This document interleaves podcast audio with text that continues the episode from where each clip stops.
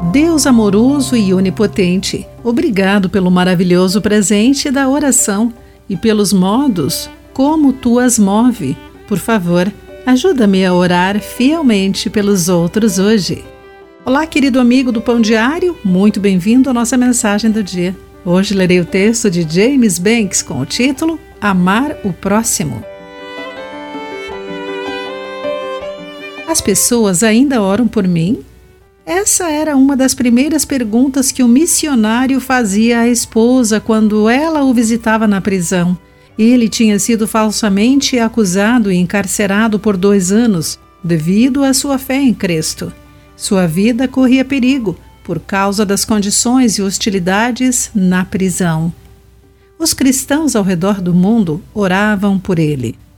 Ele queria ter certeza de que as orações não cessariam pois tinha certeza de que Deus usava essas orações de maneira poderosa.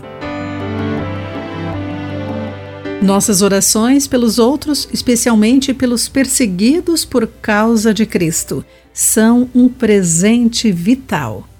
Paulo deixou isso claro aos cristãos em Corinto sobre suas dificuldades durante sua jornada missionária. Ele estava sob grande pressão tanto que pensou que não sobreviveria, conforme 2 Coríntios capítulo 1, versículo 8. Mas então, Paulo lhes disse que Deus o havia libertado e descreveu a ferramenta que o Senhor usara para isso.